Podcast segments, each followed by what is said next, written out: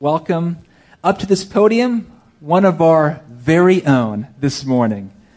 We have asked Jason Stubblefield to preach the word to us this morning. Yes.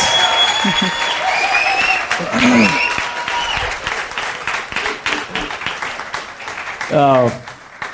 Well, as the applause shows, many of you already know Jason and Judith Ann. They serve on staff with the Campus Crusade for Christ. And this year, Jason did something a little unique. He's splitting his time between campus ministry and serving us as a church as an intern. From the very beginning, Jason and Judith Ann have really just jumped in to church life here at Palm Vista. What so struck me about Jason was really his, his passion, his zeal, his desire to serve in the church. I remember several months ago when I first asked him if he would consider leading the usher and the greeter ministry. Wasn't sure how he would respond to that request. And he said these words Man, I love to. And I thought that's, I just love that response. You know what? He meant it. And he has jumped in and served ever since, not only in the usher and greeters leading that ministry, also helping serve with our singles as well as our guest follow up. And both Jason and Judith Ann, as a couple, have continually opened their home in hospitality from the day one since they've been up here living in Miami Lakes. It is joy to see them serve. So, with all that in mind, Al and I, how, how appropriate to have Jason come up and speak to us today, particularly on the spiritual gifts and the service to the local church. So, Jason will be speaking from Romans 12, 3 through 8. Jason, I'd like to say here at Palm Vista, you've got home field advantage. So, Jason, where are you? Come on I'm up right here. here, buddy. Right there. You're, you're, you're great. Yeah. Jason, we trust that God is going to use you this morning. He's going to use His words. We've been praying, and we are anticipation of what the Lord is going to do. We are for you. Go for it, buddy. Thanks, Corey. Good morning, Palm Vista. Stubblefields dearly love you guys, and uh, it's a privilege to be a member of Palm Vista Community Church. It's a privilege for me to serve you this morning with the preaching of God's Word. As Corey said, our text is Romans 12, 3 through 8. It's chapter 12, verses 3 through 8. You can uh, look with your Bible now in that, or we might have it on the screen for you. But I'm going to read that for us, and we'll jump right in, okay?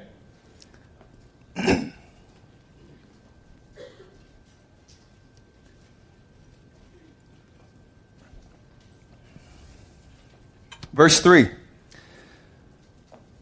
For by the grace given to me, I say to everyone among you not to think of himself more highly than he ought to think, but to think with sober judgment, each according to the measure of faith God has assigned. For as in one body we have many members, and the members do not all have the same function, so we, though many, are one body in Christ and individually members of one another. Having gifts that differ according to the grace given to us, let us use them.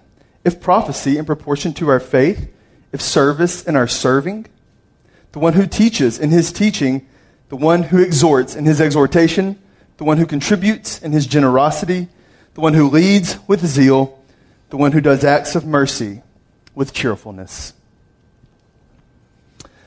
Well, friends, as you know from the past and experience this morning, corporate worship here at Palm Vista is glorious. During this time, some folks are jumping up and down with joy. Others are on their knees, overcome with thankfulness.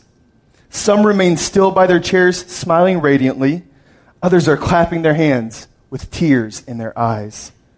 Some are praying with fervor, and others are standing in awe with arms reaching up to heaven.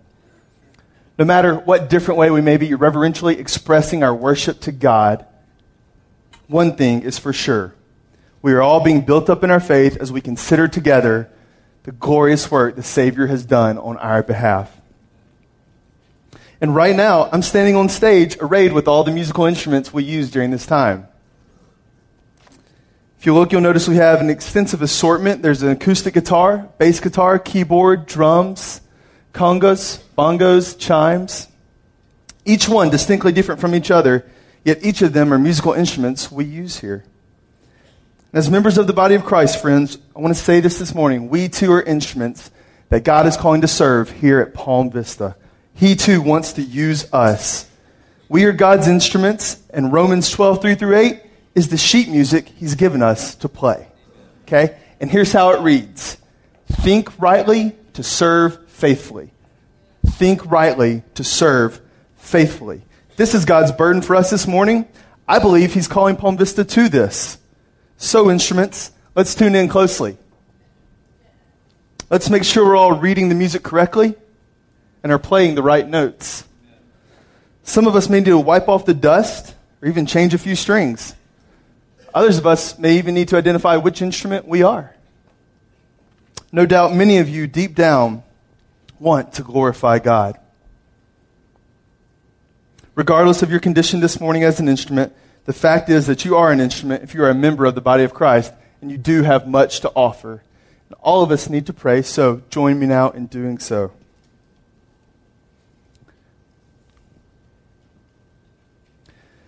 Father, we are gathered here this morning to bring you glory as recipients of your sovereign grace.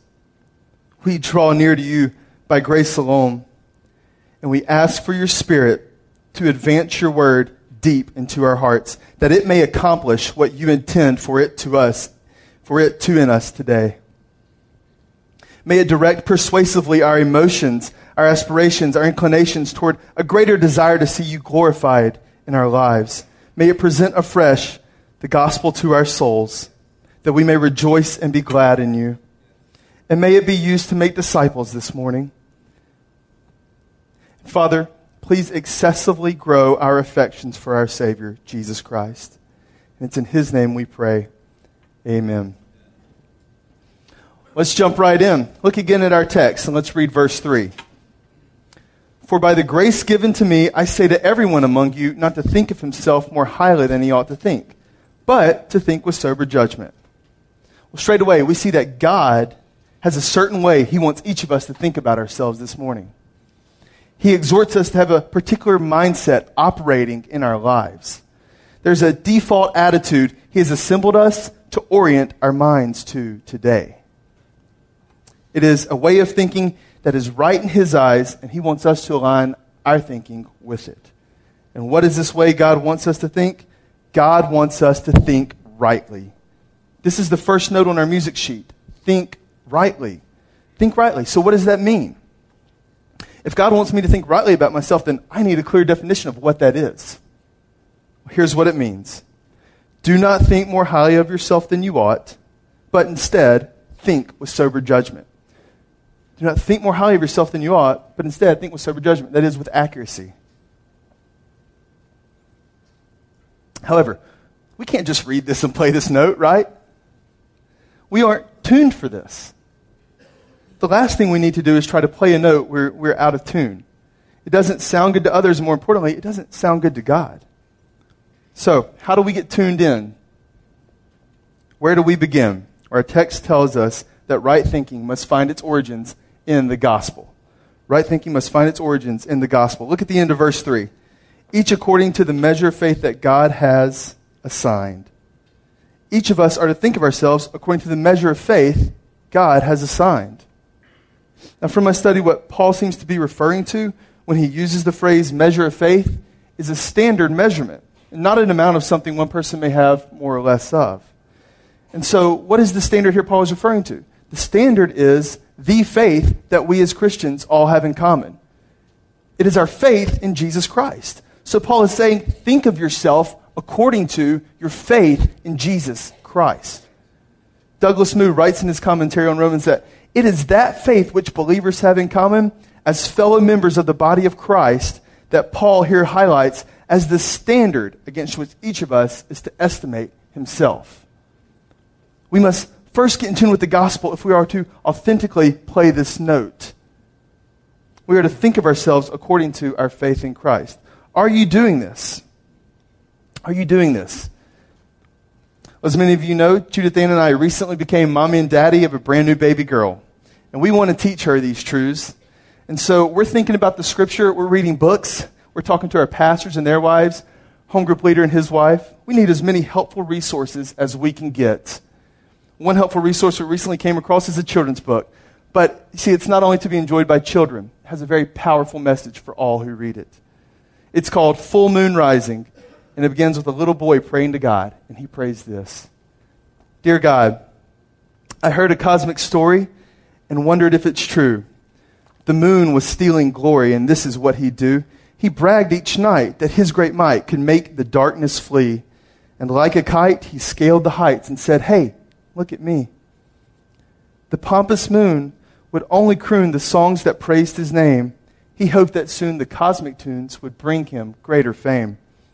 He bragged that he could cause the sea to rise and swell each day. Then all could see how mightily he'd pull the waves away. He saw his pride and then he cried for all that he had done. For he had lied when he denied his light came from the sun. So now each night a new delight is what he loves the most. Reflecting light with all his might, the sun is now his boast. So, God, I pray for grace each day to find the joy that's true in all my days and all my ways in making much of you. We see that the moon began thinking rightly when the rays of sun pierced its heart. It was thinking itself of itself according to the sun. And this is what we are to do as well. We are to think rightly by thinking of ourselves according to our faith in Christ. That's how we are to see ourselves. Now, how does our faith in Christ specifically give rise to right thinking of ourselves? What certain truth does it tell us that helps us demonstrate right thinking? How does the gospel help us demonstrate right thinking? Well, here in our text, Paul draws our attention to it. Look at the last word in verse 3. Our faith in Christ was what? It was assigned. It was assigned. Now, the word for assigned here means to be made part of something. And so Paul is saying that God, if you have faith in Christ, made you a part of Christ, of the body of Christ. We are members of the body of Christ. This is how God wants the gospel to tune us into right thinking about ourselves. He tells us that by it we are members in the body of Christ. And for any of us to become a member, we know, we know what? We needed God to assign this faith to us. Apart from this assignment, we are not members. There are no other requisites for membership. There is no other way in. We can't be good enough or know enough of the right people. We cannot make ourselves worthy enough for membership in the body of Christ. But God makes us worthy enough by assigning faith in Christ to us.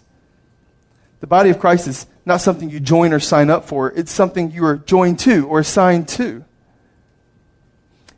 And even on a local level, if you're a member of this church, yes, it's because you decided to join, but long before you joined the local church, God joined you to his universal church. Therefore, Paul says this don't think more highly of yourselves than you ought. Are you tuned into this? Has God assigned faith in Christ to you? Are you a member of the body of Christ? Do you believe that your sins against God require punishment and that Jesus Christ received this punishment on your behalf when he died, providing forgiveness for all those who trust in him? If you're not a member, dear friend, then you're not just out of tune, but you're playing the entirely wrong music altogether. Can you hear it? It's the screaming of eternal discord with the endless harmony of heaven. It's the racket of never ending hostility toward God and his people. It is the how of undying refusal to worship Christ with your life. Are you playing this music? If you are, please stop. Please stop. It's not pleasing to God, and there's, there's nothing about it that sounds good. Instead, friend, pray to be tuned in to play the glorious music of the cross. Ask God, cry out to God for faith in Jesus Christ, and turn from your ways and live to the beat of the Savior's drum. It's time, and some of you know it's time. Now, Christian, why are we being exhorted to think of ourselves more highly than we ought? What's the deal with this exhortation? Scripture teaches that it's because we want to think the exact opposite You can jot down Romans 1 18 through 32. We want to think the exact opposite. We want to think of ourselves higher than we ought. Our natural inclination is to think everything revolves around us. That's why millions of copies of books that reinforce this are being sold right now. They tell us what we want to hear. Listen to what one book called The Secret, a bestseller in recent years, tells us about ourselves. The earth turns on its orbit for you. The oceans ebb and flow for you. The sun rises and sets for you. The stars come out for you. You are the master of the universe. You are the perfection of life. Now, unfortunately, such beautiful words are not directed toward God, but toward us. And we buy in, don't we? I mean, we have no trouble playing these notes. We are well tuned for this. I know I am. Like many of you, I just returned from a marriage conference, had a great time. While there, I was made clearly aware, aware by God that there's a lack of mercy I extend to my wife in our marriage when things don't go how I want them to go. When my clothes aren't ironed like I want them to, when I'm not apologized to like I want to be, when my loving wife doesn't know what she's cooking for dinner that night and I'm denied the right of having an opportunity to look forward to that all day. You see, I believe things go best when they go my way, therefore they should go my way all the time. So, yeah, I need to be exhorted to think rightly. I need to be told not to think too high of myself. All of us do. Christians, the fact that God assigned faith to us should totally curb such pride. Should totally curb such pride. The gospel tells us we should abandon arrogance because it is offensive to a holy God. And abandon, he abandoned his son on the cross for us because of the stench it truly is. Let me just commend you, Palm Vista. I believe you really excel at not thinking more highly of yourselves than you ought. So much so that it cannot go unnoticed by those who have been here for many years and those who have been here for only a short few weeks. But let's not get too comfortable with ourselves. None of us are immune to the peril of prideful thinking. Pride is always lurking close by, and it wants to spoil everything. As John Stott says, at every stage of our Christian development and in every sphere of our Christian discipleship, pride is our greatest enemy, and humility is our greatest friend. So, Palm Vista, let's continue to make every effort not to think more highly of ourselves than we ought, that humility may abound, pride may be restrained, and Christ be made much of here at this church. Well, as a church member, as a member of the body of Christ, as one who God has assigned faith to, our membership should prompt us to think rightly about ourselves in two ways. See, our membership should prompt us to think rightly about ourselves in two ways. First, membership indicates our need for one another. Look at verses 4 and 5 with me. For as in one body, we have many members, and the members do not all have the same function. So we, though many, are one body in Christ and individually members of one another. Now, as members in the same body, we do not all have the same function, which means what? We need other members in the body of Christ to function in order for the body to be healthy and grow. This informs how we are not to think too low of ourselves. No member is more or less necessary here. We all need each other. This is imagery that reinforces how we should appropriately see ourselves. This is what right thinking looks like.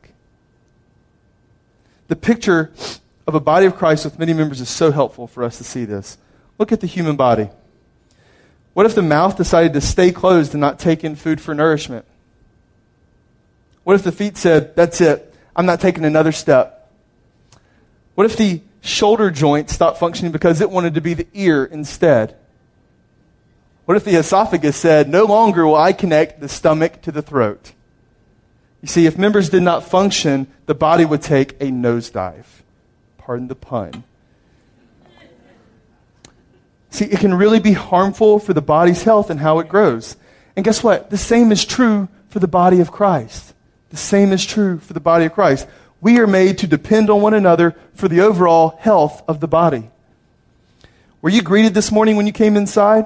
It's because I had to depend on another member, another member to fill my role for me today. Are you able to hear me through our audio system? That's because others are working hard to ensure it's working properly. You see, membership, friends, reminds us that we're not God. We can't be everywhere at once like He can. We can't rule the universe like He can. We can't make everything go how we would like it like He can. We need others to help us. Okay? We need others to help us. If you think you can be a member apart from functioning from other members, then you are not thinking rightly of yourself. If you can be a member apart from functioning with other members, then you are not thinking rightly of yourself. Do you hear yourself playing this? Are you, are you seeing yourself as a member who needs others? If not, then you're either failing to believe you're a member in the body of Christ or you're really not a member of the body of Christ. See, membership without depending on others is like faith without works. It's, it's just not true membership. It will only cultivate wrong thinking, which will lead to an ailing body, and it will not prompt us to think rightly about ourselves in the second way which is we have gifts to use. We have gifts to use. Membership indicates we have gifts to use. Look at verses 6a. Uh, Look at verse 6a. Having gifts that differ according to the grace given us, let us use them. Let us use them. See, having gifts helps us to serve faithfully. Okay? which is going to be our second point. That's the second note we need to be playing. But I just want to pause and say this. We can't serve faithfully unless we're first thinking rightly. Okay? So we make sure we need to make sure we have that straight. We can't serve faithfully unless we first think rightly. Now, if you're a member, you definitely have a gift. At the moment of salvation, when the Holy Spirit comes to live within you, he brings with him a gift.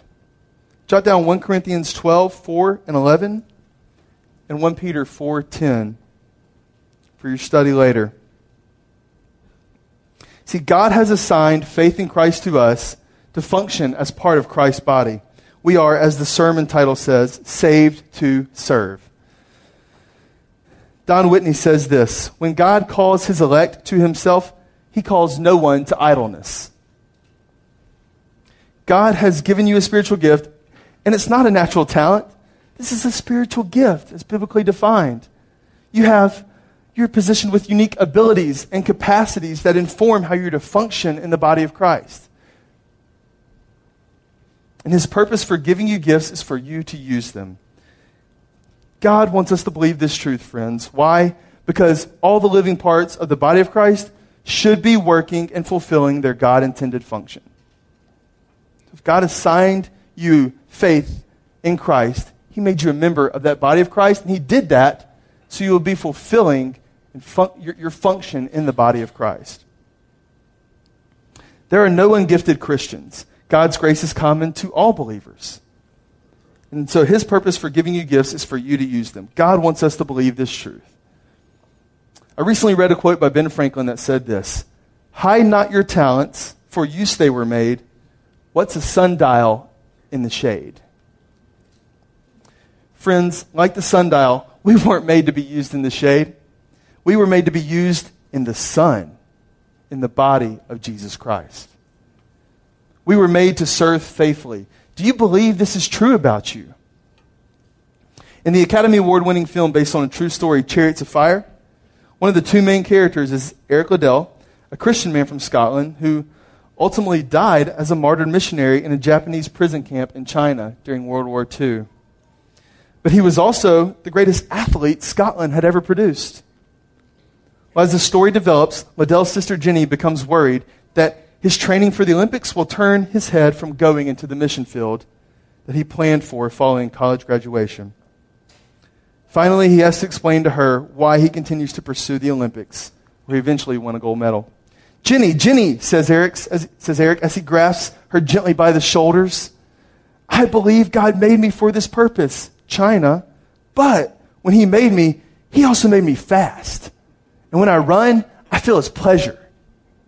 Friends, God has given us abilities to use. And so, like Eric, let's believe him and use them for his glory. Let's serve faithfully with them at this church. See, serving faithfully is an indication that you have received grace from God. Therefore, Paul doesn't just stop at, let us use our gifts. No, he goes on to give apostolic guidance by providing for us a list, a sample of gifts for us to look at. And he goes on to describe what they should look like when being used. Look at verses 6b through 8. If prophecy in proportion to our faith, if service in our serving, the one who teaches in his teaching, the one who exhorts in his exhortation, the one who contributes in his generosity, the one who leads with zeal, the one who does acts of mercy with cheerfulness. See, Paul knows, as he tells us from his own experience in the first part of verse 3, that once God has been at work in you, you want to work for God. Once God has been at work in you, you want to work for God. Is that your desire right now? Do you want to serve faithfully in the body of Christ? If so, God is saying to us this morning, hey, here's some gifts I give members in the body of Christ. And that's not all. Here's how you use them prophecy. What is prophecy? Prophecy is defined as this in human words, telling something that God has spontaneously brought to mind to build up the body. In human words, telling something that God has spontaneously brought to mind to build up the body. It's not predicting the future. It's not powerful preaching.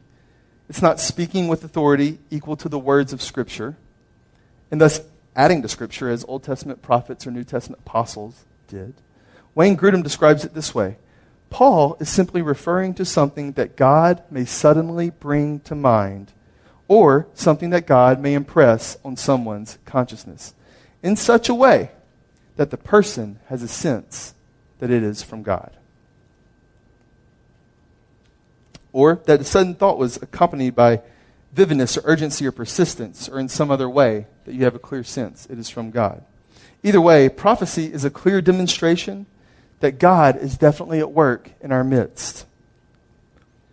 And so, how is it to be used? In what? In proportion to our faith. In proportion to our faith. The Greek word for proportion here is analogia, and it's mentioned that because it's from where we get the word analogy. So Paul is saying, prophecy, prophesy in a way that is in agreement with your faith. Well, what faith? It's the same faith, faith that he referred to in verse 3. It is our faith in Christ.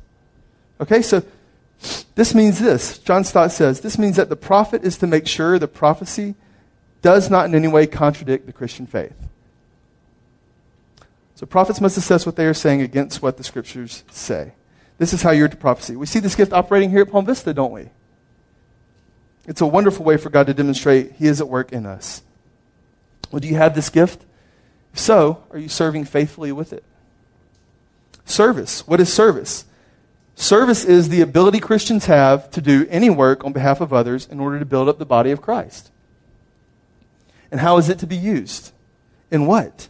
In our serving, which means in a way that agrees with the true nature of the gospel, in a way that should not become an occasion for pride, in a way that should instead become an occasion for heartfelt sacrifice for others. Friends, serving is helping others move. It's giving rides home. It's helping others paint. It's giving specialized advice where needed in the church, like medical, financial, technical, or even legal. It's making sure all audio and video equipment is properly working for church Sunday morning. It is making a middle school building look and feel like a church when you walk in by setting up signs and carrying tables, moving other furnishings like giant bookcases to where they need to go. It is translating this sermon into Spanish right now as I'm speaking so our Spanish speaking members can benefit from the preached word. It's looking for any way you can assist others in doing it. The ladies from my home group powerfully used this gift to bless my family when Judith Ann was in the latter stages of pregnancy and needed to be off her feet more. For weeks, they would come to our home and take turns cooking us meals and cleaning. We have all benefited in similar ways, haven't we, here at Palm Vista? Serving is very powerful and necessary for our health as a church. Well, do you have this gift? And if so, are you serving faithfully with it? Teaching. What is teaching? Teaching is the ability to explain Scripture and apply it to people's lives. This gift of teaching is the ability to explain Scripture and apply it to people's lives. And how is it to be used? In our teaching meaning it's to be done in agreement with the truth of the gospel. Where do we see this gift functioning? Children's Ministry, Palm Vista Institute, the Proclaim course, Christianity Explored. Do you have this gift? If so, are you wanting to serve faithfully with it? Exhorting. Exhorting means urging Christians to live out the truth of the gospel. We're in verse 8. Urging Christians to live out the truth of the gospel.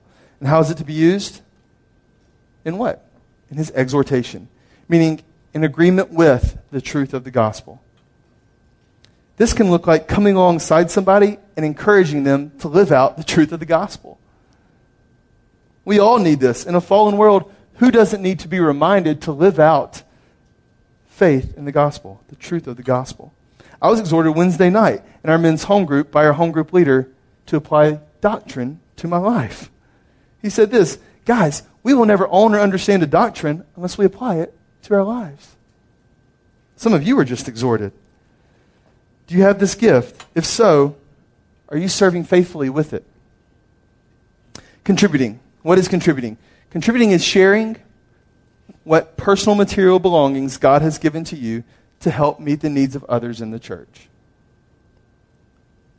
And how is it to be done? The one who contributes in his generosity is to be done generously, meaning without grudging or without ulterior motives, in sincerity to the gospel truth. Two weeks ago, our singles ministry had our annual garage sale to help raise money for the next 2010 conference. Members in our church generously shared their home with us by hosting the garage sale. Okay? Do you have this gift? And if so, are you serving faithfully with it? Leadership. What is leadership? Leadership here refers to, is referring to the New Testament allusion to leadership in the church. It's referring to those who we, we are to esteem highly. That's 1 Thessalonians 5.12 says. These are our elders, our pastors Alpino and Corey Smidgen. And how are they to lead? With what? With zeal, meaning with, with great energy. As a man who's recently experienced the, the work of sermon prep- preparation, I look at these guys and wonder how in the world do you get anything else done? and not just get it done, but do it with excellence. They serve with zeal, folks. Indeed, they are to be highly esteemed. Acts of mercy. What are acts of mercy? An act of mercy is to provide provision for anybody who is in need or in distress. Orphans, widows, handicapped, the sick, and dying are a few examples we see in Scripture. And how is this to be done? Cheerfully. Cheerfully. That is, not reluctantly or in a way that is patronizing. 94 displaced orphans from Haiti are going to be housed at his house here in Miami Lakes. They need people to donate food, clothes, and other necessities to help care for these orphans. Now, I know this because two ladies in my home group made me aware. See, they want to help provide provision. They are, they are exercising acts of mercy. Now, there are many more gifts we see in the New Testament that Paul does not list here. This is just a sample. But the point is this if you have been saved as a member of the body of Christ, you are called to serve as a member in the body of Christ. This means that if we have been made a member in the body of Christ, universal, we need to be serving in the body of Christ, local. So, are you doing this? Are you on stage in the body of Christ theater playing your instrument? If not, why not? Why not? Do you have stage fright? I know I do standing up here. but it's totally worth it. Are you thinking that you don't have much experience? That's okay. Look at me, neither do I. That's true of every member of at least one point in their life. We all have gifts. Why would we not use them? Now, before I answer that question, I want to touch on a couple caveats. First, there are some of you here right now who may be in a season of life that restricts you from serving how you would like to. You know, maybe you need to find a job right now. Maybe you're experiencing sickness. Maybe you're, you're looking for a church right now to join. Or maybe you need to focus right now on getting your home in order. This is certainly understandable. And there may be some of you here, you really want to serve, but you have no idea what your gifts are. Like, man, I want to I want to go for it. I'm here, I'm a member, but I don't really know what to do. Well, in this case, there are several things you can do to help discover your gifts.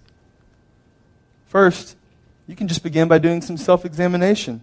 Ask yourself, hey, what interests or desires or abilities do I have?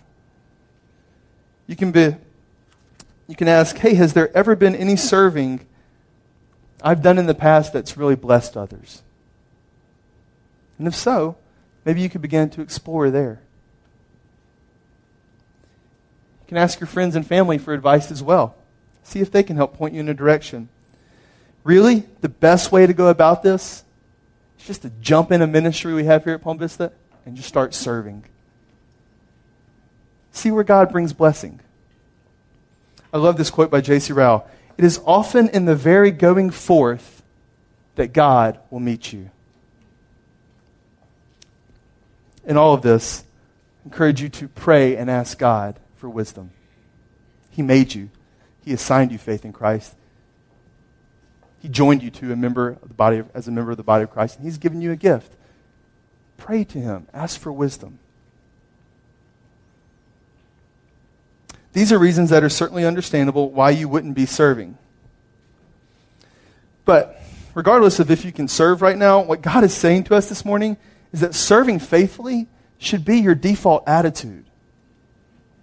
Serving faithfully should be your default attitude. It's a product of a renewed mind. It's a product of right thinking. It should be your default attitude. And friend, if that's not your mindset this morning, then you know why. It's unbelief. It's failing to believe you are a recipient of the grace giving gifts. Unbelief can take many different forms, can it? It looks like not looks like thinking your gifts or lack of gifts are related to your Christian maturity. It can look like assessing yourself as more or less important than other members in relation to their gifts. It can look like believing yourself to be more or less spiritual than other members in relation to their gifts. Paul really had to address this in the church in Corinth. It can look like not using your gifts for the good of others. Others don't need me, they got it covered. I'll just wait till they ask for my help. This can look like not using your gifts out of lack of zeal. I don't feel like gathering provisions to take to the displaced orphans. I'd rather watch Sports Center. That's me. This can look like not using your gifts out of pride. I only really encourage others when they encourage me to. All of these are results of failing to believe we are recipients of God's grace giving gifts, friends. Now, by God's grace, I really sincerely do want to commend you again, Palm Vista. I believe that we are believing, we are believing that we are recipients of God's grace giving gifts. But unbelief is waiting for an opportunity to knock us out of tune, isn't it?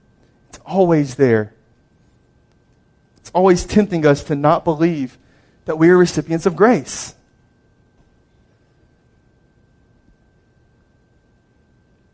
So, like Paul, let's not forget about the grace given to us as we see he began his letter with such a reminder. Let's continue to appeal to God for help with this. Let's take this to our home, home groups and apply it. They are conducive contexts for us to serve faithfully in. When closing, I'd like to read to you a complimentary piece of sheet music that God composed. It too has much to say about who we are and why we were made. And it's found in the book of Ephesians, chapter 2, verse 8 through 10. We read a little bit of that earlier. Chapter 2, 8 through 10. It reads like this For it is by grace you have been saved through faith. This is not of your own doing, it's a gift of God, not a result of works, so that no one may boast. For we are his workmanship, created in Christ Jesus for good works, which God prepared beforehand that we should walk in them. Can you see what it's saying? You have been saved to serve. You've been saved to serve.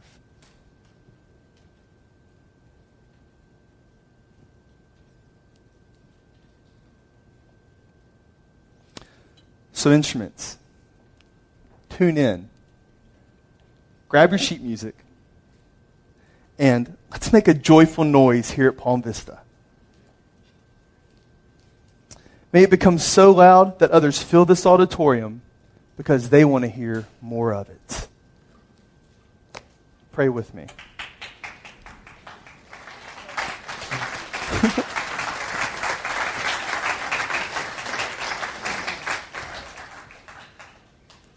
Father, we, we are overwhelmed that you would save us Oh God, help us. Help us as your people, as those you have signed faith to, as those you have joined as members to a body, the body of Christ. Help us to believe that. Help us to see that. Oh Lord, help us to think rightly there so that we will then use our gifts, so that we will then serve faithfully in this church. Lord, all of us, deep down, we really want to do this and we need your help. We must depend on you just like we must depend on others, Lord. We can't do this apart from you. May you do this work here at Palm Vista. Do this work here at Palm Vista, Lord. We pray, we pray in Jesus' name according to his will and his purposes for his people. Amen. Let's stand together and uh, let's let's apply this initially by singing a song that that we sang earlier that, that speaks of joining our voices together with the multitudes. And it's the song entitled Everlasting. And if you would please put the bridge up there to that song on the uh, screens. This bridge of the song Everlasting says, And our voices join with the thousands who know mercy because of the cross. All sinners washed in your precious blood. Forever we will sing. Folks, we have been saved to serve. Let's sing this song in faith, and then let's ask God, Father, how can we serve to your glory by your strength to fulfill the very reason we were called? That is to be members of the body, displaying the glory of God who came to serve us. So let's sing that song together, everlasting.